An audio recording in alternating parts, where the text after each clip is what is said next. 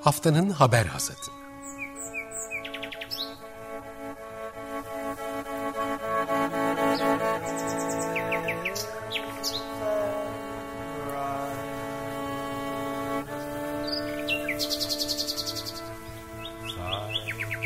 Haftanın öne çıkan iklim haberleri ve araştırmalarından okumalar ve yorumlar.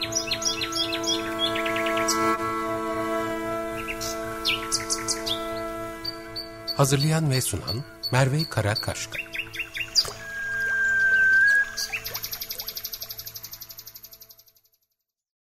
Günaydın haftanın haber hasatına hoş geldiniz. Geçtiğimiz haftanın iklim haber ve araştırmalarından özel bir derleme sunan programımızda bu haftaki bölümümüzde insanlık için yol ayrımı kuraklık bir nesilde %29 arttı manşetiyle çıktık. Bu başlık bu söylem Birleşmiş Milletler'e ait Birleşmiş Milletler Çölleşme ile Mücadele Sözleşmesi UNCCD tarafından hazırlanan yeni bir rapor. Şu sıralar devam eden e, COP15 kuraklık odaklı COP15 zirvesinde sunuldu. E, UNCCD'nin yani Birleşmiş Milletler e, Çölleşme ile Mücadele Sözleşmesi'nin 196 üyesinin temsilcilerinin katılımıyla gerçekleşen bu zirve 9-20 Mayıs tarihleri arasında Fildişi sahilinde düzenleniyor. E, konferansın sonlanmasından önce bu karar vericilere e, yol göstermecisi açısından yayımlanan önemli bir rapor. Kuraklık Türkiye'de aslında gündeme gelse de e, dünyanın birçok noktasında, dünyanın en batısından en doğusuna ülkeleri esir alan e, ve bunun aslında doğal diyemeyeceğimiz bir süreç şu anda dünyanın daha da kuraklaştığına tanık oluyoruz ve bu insan aktiviteleriyle e, gerçekleşiyor. Birleşmiş Milletler'in yeni yayımladığı bu raporda kuraklığı yönetmek konusunda insanın bir yol ayrımında olduğunu söylüyor. Krizin etkilerini azaltmak için acil olarak elimizden gelen her aracı kullanarak mücadele etmemiz gerekiyor deniyor. Şimdi bu e, raporda önemli notlar var. Bunlar e, çok ciddi bilimsel araştırmaların bir bugüne kadar en güncel araştırmaların bir derlemesi aynı zamanda. Yani dünyanın nasıl kuraklaştığını, kuraklığın ne boyutlara geldiğini ve insanı ki burada aslında raporların birçoğu insanı inceliyor. Onlar öne çıkıyor herhalde insanla daha iletişim kurabilmesi için ama e, korkunç boyutlara gelmiş durumda diğer bütün canlılara olan etkisinde aldığımızda bitkiler, hayvanları. Şimdi şunlar var raporda öne çıkan. Örneğin 2000 yılından bu yana kuraklıkların sayısı ve süresinin %29 oranında arttığı söyleniyor. Sadece son 22 senede kuraklık doğal afetlerin %15'ini oluşturmaya başlamış. Bugüne kadar kayda geçen en büyük insani zararsa 1970-2019 yılları arasında yaklaşık 650 bin kişinin kuraklık nedeniyle yaşamını yitirmesi olarak kayıtlara geçmiş. 1998'den 2017'ye kadar kuraklıklar dünya çapında yaklaşık 124 milyar dolarlık ekonomik kayba neden olmuş. 2022'de ee, 2.3 milyardan fazla insan su stresiyle karşı karşıya yaklaşık 160 milyon çocuk şiddetli ve uzun süreli kuraklığa maruz kalıyor deniyor yani bu günümüzde. 2000-2019 döneminde 1.4 milyardan fazla insan kuraklıktan etkilenmiş. Bu kuraklığı selden sonra insanları en fazla etkileyen ikinci felaket haline getirmiş ki e, kuraklık doğrudan iklim e, krizi, doğrudan insan faaliyetlerinin bir sonucu olarak şiddetleniyor olsa bile etkisi e, adil bir şekilde dağılmıyor. İklim krizine en az sebep olan e, küresel ısınmada en az pay sahibi olan ülkeler bundan daha fazla etkileniyorlar tıpkı sellerde olduğu gibi. Burada da bu konuyla ilgili şöyle bir not var. 70'i Doğu Afrika'da olmak üzere Afrika kıtası 134 kuraklık vakasıyla diğer tüm kıtalardan daha sık kuraklığa maruz kalmış. Avustralya'da bin yıl kuraklığı olarak anılan bir kuraklık süreci var. Adanın çölleşmesiyle ilgili 2022-2010 döneminde toplam tarımsal verimlilik %18 azalmış. Bununla birlikte e, adil olmadığı gibi cinsiyetler arasında, türler arasında hiçbir şekilde e, yine e, ciddi bir adaletsizlik var kuraklığın etkisiyle ilgili.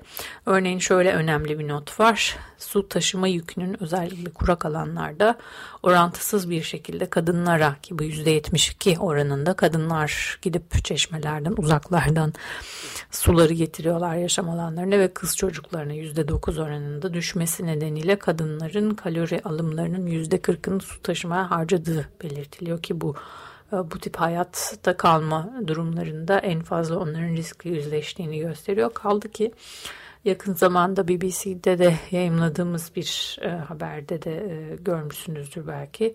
E, kadınlar e, su yine kuraklık dönemlerinde işte bu tip su taşıma yükünü üstlendikleri zaman e, çok ciddi tacizlerle de yüzleşiyorlar ve bunlarla da başa çıkmaları gerekiyor. 2020 ve 2021'de Güney Amerika kıtasında kuraklık mahsul veriminin dalgalanmalarına ve düşük verime neden olmuş diye ayrı bir not var. Güney Amerika'da çok ciddi kuraklık içerisinde bunu hasatta sık sık söylüyoruz. Brezilya'da işte bize yansıyan tarafıyla tabii kahve tarımını nasıl etkilediğini ve etkilemeye devam edeceğini konuşuyoruz ama gerçekten işte Türkiye'deki gibi hidroelektrik kapasitesini de etkileyen e, farklı yönlerden e, Amazon ormanlarında her sene yangınların yeni bir rekor kırıyor olmasında da oldukça etkili bir faktör bu kuraklaşma. Angola'da tarımsal gayri safi yurt içi hasılanın %31.4'ünü oluşturan besi hayvanlarının %40'ından fazlasının da şu anda kuraklığa maruz kaldığına dair bir not var. Öngörülen iklim koşullarında bu oranın %70'e yükselmesi bekleniyor. Ve e, bu tip çok sayıda örnekle e, rapor zenginleştirilmiş durumda. Haritalarda görebiliyoruz. Örneğin şu anda dünyada kuraklıktan etkilenen bölgelerde 2022-2020 20 ve 2022 yılları arasında örneğin Türkiye'nin doğu ve güneyinin de ve daha çok güneydoğu komşularının işte başta Suriye olmak üzere İran olmak üzere çok ciddi etkilendiğini de görüyoruz. Hatta geçtiğimiz hafta İran'da e, biliyorsunuz bir uyarı geldi Aras Nehri ile ilgili Türkiye'nin Aras Nehri üzerine baraj yapması ile ilgili e, bir tavır ortaya kondu. Zaten hali hazırda devam eden bir kuraklık olduğu vurgulandı. E, bu tip her ne kadar bunu çatışma odaklı görsek gör, görülmesini ben doğru bulmasam da bu tip konuların gündeme getirilişini ortada çok ciddi bir e, risk olduğu da e, gerçek bu bağlamda. Ee, ve e, raporda tabii bu kırılganlıklar da görselleştirilmiş durumda. Yine Türkiye'nin e, şu an için o kırılganlıklar da çok e, yine kırılgan noktalarda görülüyor e, şu an ıı, küresel kuraklık kırılganlığı endeksinde kırılgan bir noktada görülüyor ama Güneydoğu komşuları e, dünyanın en kırılgan noktaları aralarında diyebiliriz bu bağlamda. Ve raporun özetinde şunu e, söylüyor sonuç olarak eğer daha hızlı eyleme geçilmezse 2030 yılına kadar 700 milyon insan kuraklık nedeniyle yerinden edilecek bunu tahmin ediyor. Bununla birlikte 2040 yılına kadar yani önümüzdeki 18 sene içerisinde her 4 çocuktan birinin aşırı su sıkıntısı olan bölgelerde yaşayacağı tahmin ediliyor. 2050 yılına kadar kuraklıklar dünya nüfusunun dörtte üçünden fazlasını etkileyebilir. Bugün su, sıkıt, su kıtlığının her yıl en az bir ay yaşandığı bölgelerde 3.6 milyar insan yaşıyor. Önlem alınmazsa 2050 yılına kadar bu sayı 4.8 ila 5.7 milyar arasında olacak deniyor. Büyük ölçüde su kıtlığı azalan mahsul verimliliği, deniz seviyesinin yükselmesi ve aşırı nüfus gibi diğer faktörlerle birlikte kuraklık nedeniyle 2050 yılına kadar 216 milyona kadar insan göç etmek zorunda kalabilir. Avrupa Birliği'nde ve Birleşik Krallık'ta yapılan hesaplamalar kuraklıktan kaynaklanan yıllık kayıpların şu anda 9 milyar euro civarında olduğunu ve anlamlı bir iklim eylemi olmazsa bunun 65 milyar euronun üzerinde çıkacağını tahmin ediyor. Bunlar tabii oldukça aslında bence e, hesaplamalara göre veya bütün bu söylediklerimizin yanında oldukça küçük rakamlar ki çok aslında kapsam olarak da dar araştırmalardan bahsediyoruz. Bunun etkisinin ne olacağını e, bence bir, bir, bir sürü noktada da kestiremiyoruz. Bu yüzden tahminlerimiz fazlasıyla iyimser de olabilir. Çünkü zincirleme etkiler var ve bunları e, ve çok dinamik sistemlerden bahsediyoruz. Henüz bunlara nasıl yaklaşacağımızı bilmiyor da olabiliriz. Çünkü inanılmaz stabil sistemlerde yaşamaya alışmış durumdayız gibi yorumlarımı da ekleyeyim. En azından bunları şüphe olarak değerlendirmemiz gerektiğini belki gazeteci olarak veya işte e, sorgulayan insanlar olarak bunları harekete geçirmemiz gerektiğinde not düşelim buraya. Bu soruları en azından e, sormamız gerektiğini ekleyelim. Şimdi Hasat'ın diğer haberlerine geçeceğiz. Hasat'ın ilk bölümünü e, dinledik. Hasat'ın diğer haberlerine geçmeden önce de bir müzik molası vereceğiz. Bugün e, bütün şarkıları seçtiğim, e, oluşturduğum bütün müzik listesinde her bir sanatçıya ait olabildiğince yeni single'lar, yakın zamanda çıkan single'ları seçmeye çalıştım. Ve e, mutlaka yanına bir başka şarkısını da ekledim. E, bu şekilde dinlemeyi çok anlamlı buluyorum. Bir şarkıdan bir yeni tanıştığınız bir müzisyeni en az iki şarkısını dinlemek gerektiğini biraz daha içgörü sahibi olmak için benim en azından refleksim de bu yönde. O yüzden de bütün e, yeni e, çalacağım isimlerin hepsini çifter çifter dinleyeceğiz. Bir şarkısından sonra bir diğerini dinleyip ondan sonra programa devam edeceğiz. E, şimdi sırada e, Deniz Taşar ve Halil Çağlar serinin I'm the Sky, I'm the Earth şarkısı var. Onun ardından da yine aynı ikilinin This Time This Sight isimli parçaları takip edecek. Ardından haftanın haber asatına devam edeceğiz. Açık Radyo'dasınız. Haftanın haber asatında I'm the Sky, I'm the Earth ve This Time This Sight isimli iki parçayla Deniz Taşar ve Halil Çağlar Serin bizimle birlikteydi. Şimdi programımızda hasatın diğer haberleri bölümüne e, devam edeceğiz. Burada ilk haberimiz Türkiye'den Büyük Çekmece Gölü alarm veriyor haberi. Bu kuraklık haberinin peşinden ilk bölümde geniş yer verdiğimiz kuraklık haberlerinin hemen ardından gelmesinin önemli olduğunu düşünüyoruz. Çünkü e, şöyle bir durum var. Dünyada bu ciddi ve e, gittikçe daha da ciddileşmesi beklenen az önce sıraladığımız risklerle birlikte kuraklık varken en önemli e, belki yapılması gereken e, kuraklık karşısında eyleme geçilmesi gereken nokta var olan kaynakların korunması ki Türkiye bu konuda son dönemde pek iyi haberler almadığımızı söyleyebiliriz. Büyük Çekmece Gölü e, ulusal basında geçtiğimiz hafta bu konuda haberler yayımlandı. Kaynakları da Demirören Haber Ajansı'nın e, geçtiği görüntülerdi. Büyük Çekmece Gölü'nün yosunlarla kaplandığına dair bir haber paylaşıldı. Bu haberlerden bir kısmı bu gölün etrafında betonlaşmanın artması, daha çok konut inşa edilmesinin e, büyük bir sorun olduğunu söyledi. Bir kısmı e, hava sıcaklıklarında artış olduğu ve bunun hava sıcaklıklarının işte e, tekrar soğumasıyla normale dönmesiyle geçici olduğunu söyledi. Ama çoğunlukla ortada kirlilik konusunda bir uzlaşma var gibi görünüyor uzmanlar arasında. Ki, gölün kirlilik yükü artıyor, oksijen seviyesi azalıyor tıpkı, tıpkı Marmara Denizi'nde olduğu gibi ve bu da haliyle oradaki yaşamı o dengeyi, bütün dengeyi alt üst ediyor. Ee, benim çok iyi bildiğim bir ekosistem olduğunu söyleyemem Büyükçekmece Gölü'nün ama e, dışarıdan görüntüsü oldukça ve uzmanların yorumlarını ele aldığımızda şu an endişe verici bir durum var ve e, ilk etapta kirliliğin e, azaltılması, gölün üzerindeki yükün kaldırılması gerektiği ciddi bir mesaj olarak kayda geçiyor. Şimdi haftanın haber hasatında hasatın diğer haberlerinde bir diğer haberimiz geçtiğimiz hafta gündeme bomba gibi düşen devasa karbon bombaları haberi. The Guardian, İngiliz The Guardian haberi gazetesi yaptı. Fosil yakıt şirketlerinin yakın vadeli dev genişleme planlarını ortaya koydu ve e, bir araştırma yayımladı. Bu araştırmaya göre şirketler önümüzdeki 7 yıl içerisinde 192 milyar varil fosil yakıt üretecek projelerle Çin'in 10 yıllık toplam salımına eşit karbon salımına sebep olacaklar. Çin bugün karbon salımı sıralamalarında dünyada birinci sırada. Tarihsel olarak değil bugün güncel olarak yaptıkları salımlarda Çin dünyanın en fazla karbon salımına sebep olan ülke ve bunun 10 yıllık toplam salımına sebep olacak kadar projenin dünyaya yüklendiğini e, düşünmek bir buçuk derece sınırının hali hazırda neredeyse geçmek üzere olan bir dünyada oldukça ciddi bir uyarı. Ee, araştırmada bunların detaylarından da bahsediyor. Hangi şirketlerin planları olduğu vesaire hepsi çok net. 200'den fazla projeden bahsediliyor. Bunların çoğunluğu Orta Doğu, Rusya ve Amerika Birleşik Devletleri'ndeki şirketler tarafından yapılıyor ve toplam 646 gigaton karbondioksit salımına sebep olarak dünyanın bütün karbondioksit bütçesini aşacak deniyor bu projeler için.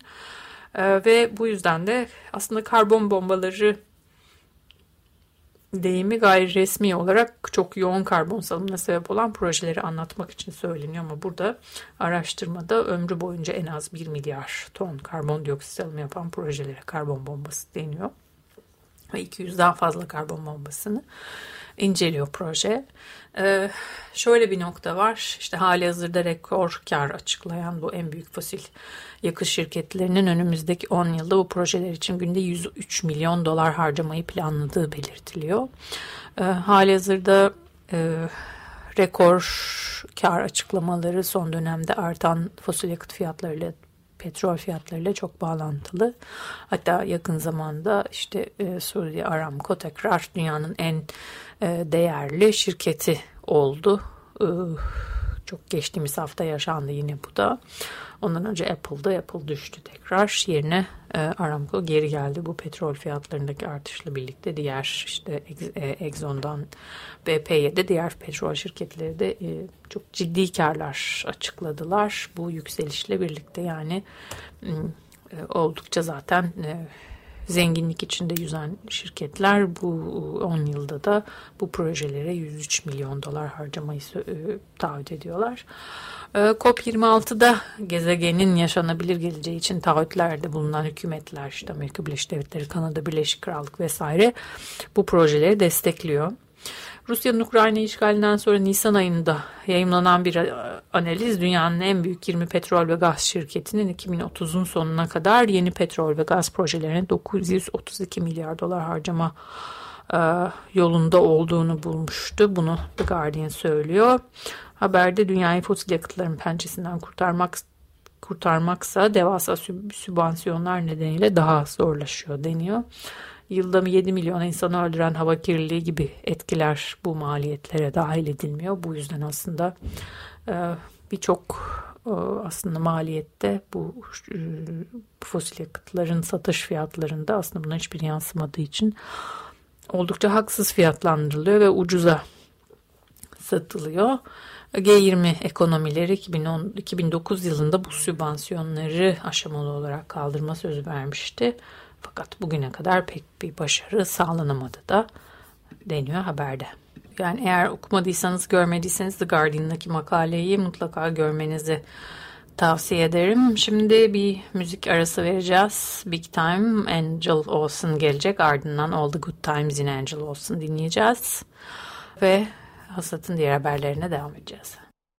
Açık Radyo'da Angel olsun dinledik. Haber hasatına kaldığımız yerden devam ediyoruz. Şimdi orman yangınları ile ilgili yeni bir araştırma var. Yangın mevsimine yavaş yavaş girmeye başladık. Bu konuda çalışmalar aslında hiç durmadı. Bir sene boyunca farklı yönleriyle geçtiğimiz sene dünyanın her yerini yakıp yıkan yangınlar sonrasında çok sayıda yangınları irdelemeye, irdeleyen araştırmalar da yapıldığı yapılmaya devam ediyor. Bu yangınların daha az araştırılan sağlık tarafı ile ilgili bir araştırma Kanada'nın McGill Üniversitesi'ndeki araştırmacılar tarafından yapılmış. Araştırma orman yangınlarına uzun süre maruz kalan insanların akciğer kanseri ve beyin tümörüne e, de daha yatkın olduğunu, bunları daha çok geliştirdiğini bulmuş, bir ilişki bulmuş arada. Araştırmacılar 20 yıl boyunca 2 milyondan fazla Kanadalıyı incelemişler ve orman yangınlarına yakınlığın kanser riskini nasıl etkileyebileceğini anlamaya çalışmışlar. Araştırma geçtiğimiz hafta The Lancet Planetary Health isimli prestijli bir dergide yayımlandı. Ee, son 10 yılda orman yangınlarına 50 kilometre mesafede yaşayan bir öyle bir e, yarı çap çizilmiş galiba. Bunun içinde yaşayan insanlar da daha uzakta bu yarıçapın dışında yaşayan insanlara kıyasla beyin tümörünün %10, akciğer kanserinin ise %4.9 oranında daha yüksek görüldüğünü bulmuş bu çalışma. iklim kriziyle orman yangınlarının e, hem yaygınlığı hem şiddeti hem de artıyor hem de süresi uzuyor. E, haliyle e, orman yangınları küresel bir sağlık sorunu olarak daha fazla e, daha doğrusu orman yangınları ile ilgili iklim krizi de küresel bir sağlık sorunu olarak daha çok kabul görmeye başlıyor.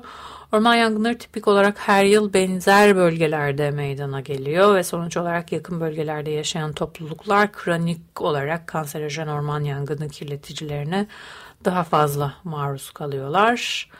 Ee, ve orman yangınları havaya ek olarak su, toprak ve iç ortamları da kirletiyor. Yani sadece hava kirliliğinden bahsetmiyoruz. Ee, çok sayıda e, topraktan e, yangının yanması durduktan kısa bir süre sonra bazı kirleticiler normal normal konsantrasyonlarına, normal yoğunluklarına dönüyorlar.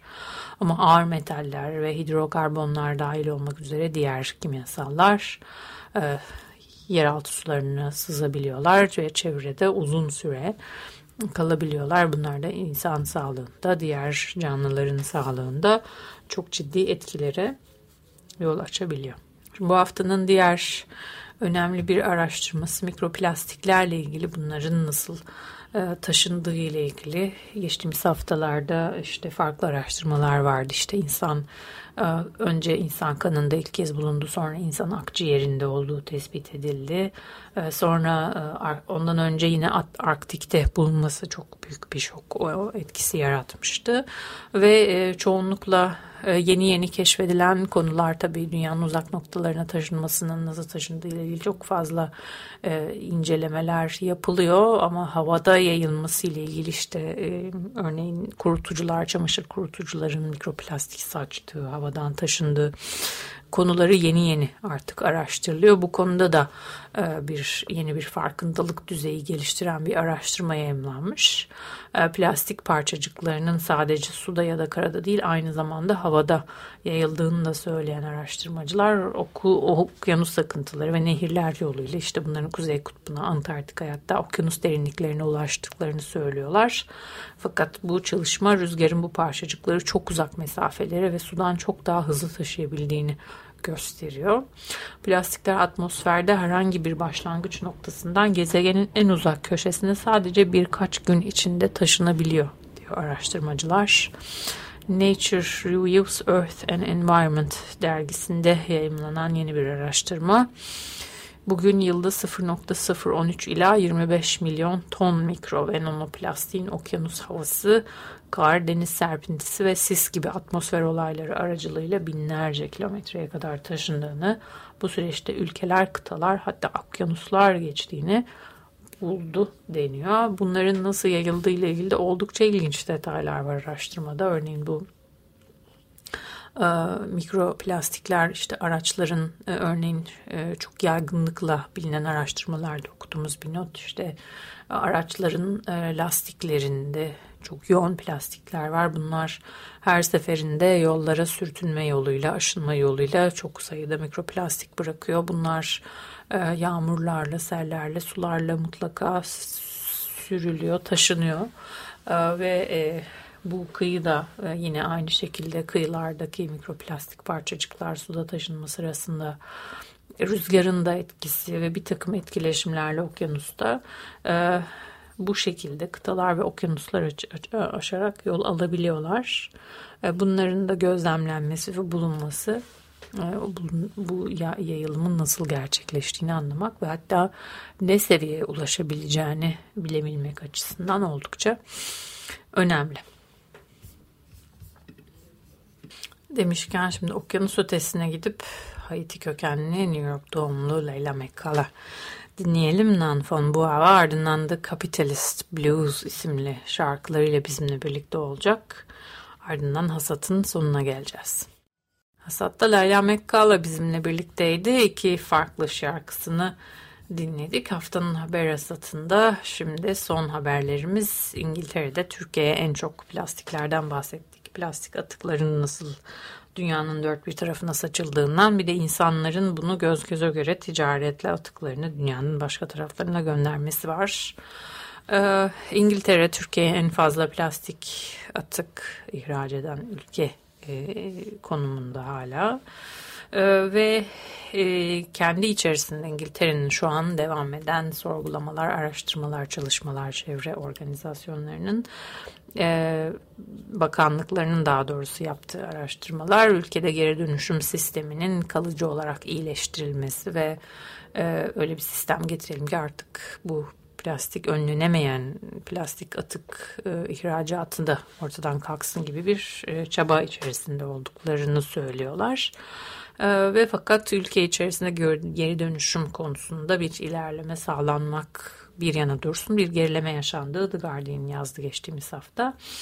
E, Çevre Gıda ve Köy İşleri Bakanlığı verilerine bakarak İngiltere'de geri dönüşüm oranlarının düştüğünü söylediler. Hükümet 2020 yılına kadar hanelerden kaynaklanan atıkların %50'sini geri dönüştürme hedefindeydi fakat bu tutturulamadı. Hane halkı geri dönüşüm oranları 2016 2019'da yüzde 46 idi. 2020'de ise yüzde 44'e düştü ve e, işte bakanlıkta pandemi nedeniyle bazı dönemlerde bazı e, bölgelerde toplama konusunda aksaklıklar olduğunu söyledi deniyor haberde.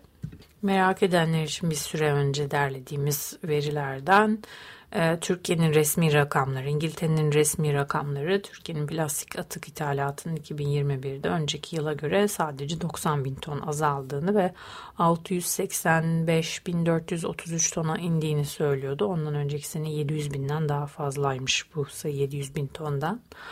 Sayıştay'ın Ocak 2022'de yayımladığı e, raporda işte ithalatında artış trendiyle ilgili lisanslı tesislerin artışından vesaire bahsediliyor. 2021'de Türkiye'nin ithal ettiği atıkların yaklaşık %18'i İngiltere'den gelmiş. İngiltere'nin bu ticaret bilgi sistemi verilerine göre 2021'de İngiltere ihraç ettiği tüm plastik atıkların %23'ünü Türkiye'ye göndermiş.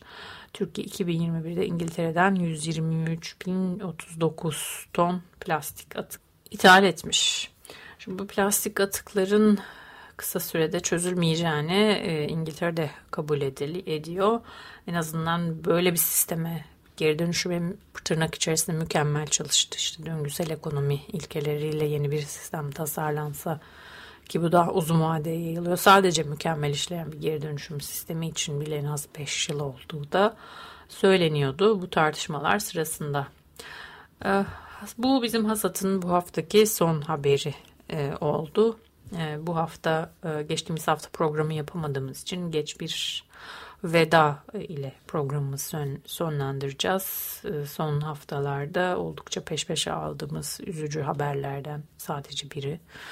Elbistan Hayatı ve Doğayı Koruma Platformu'nda işte doğa ve yaşam odaklı hak mücadelesinin seslerinden İbrahim Yalçın'ı kaybettik. Daha önce e, haftanın haber rasatında bize Afşin Elbistan termini, termik santralini, o bölgede olanları ve kendisinin bu mücadelenin içine nasıl dahil olduğunu anlatmıştı. Ee, kalbi gerçekten çok üzücü ee, ve e, kendisine veda etmek için Açık Radyo'da e, Afşin Elbistan A Termik Santrali'ne iki yeni ünite yapılması planlanıyor. Bununla ilgili yakın zamanda Nisan sonunda ÇED süreci kapsamında halkın katılımı toplantısı yapıldı.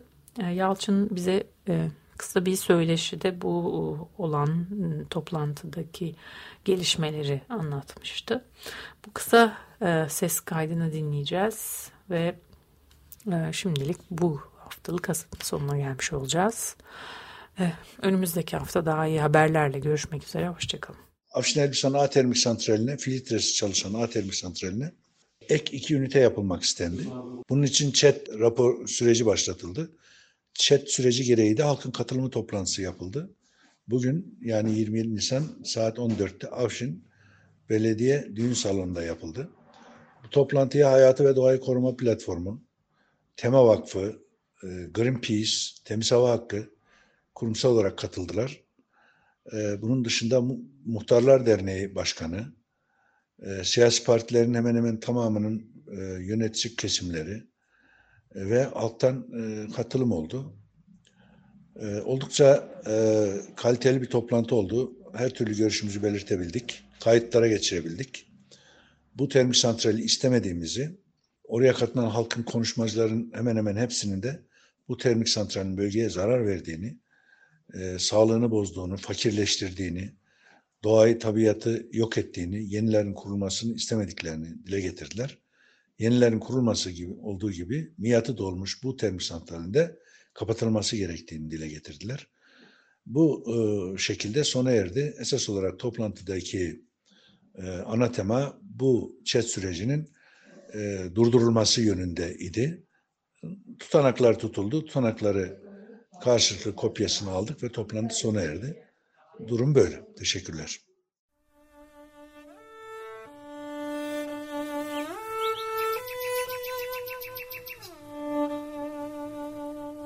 Haftanın haber hazırdı.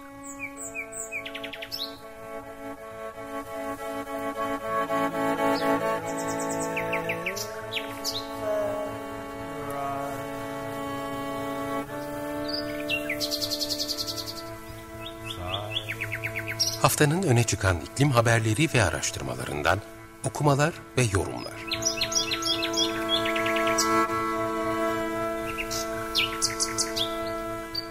Hazırlayan ve sunan Merve Karakaşka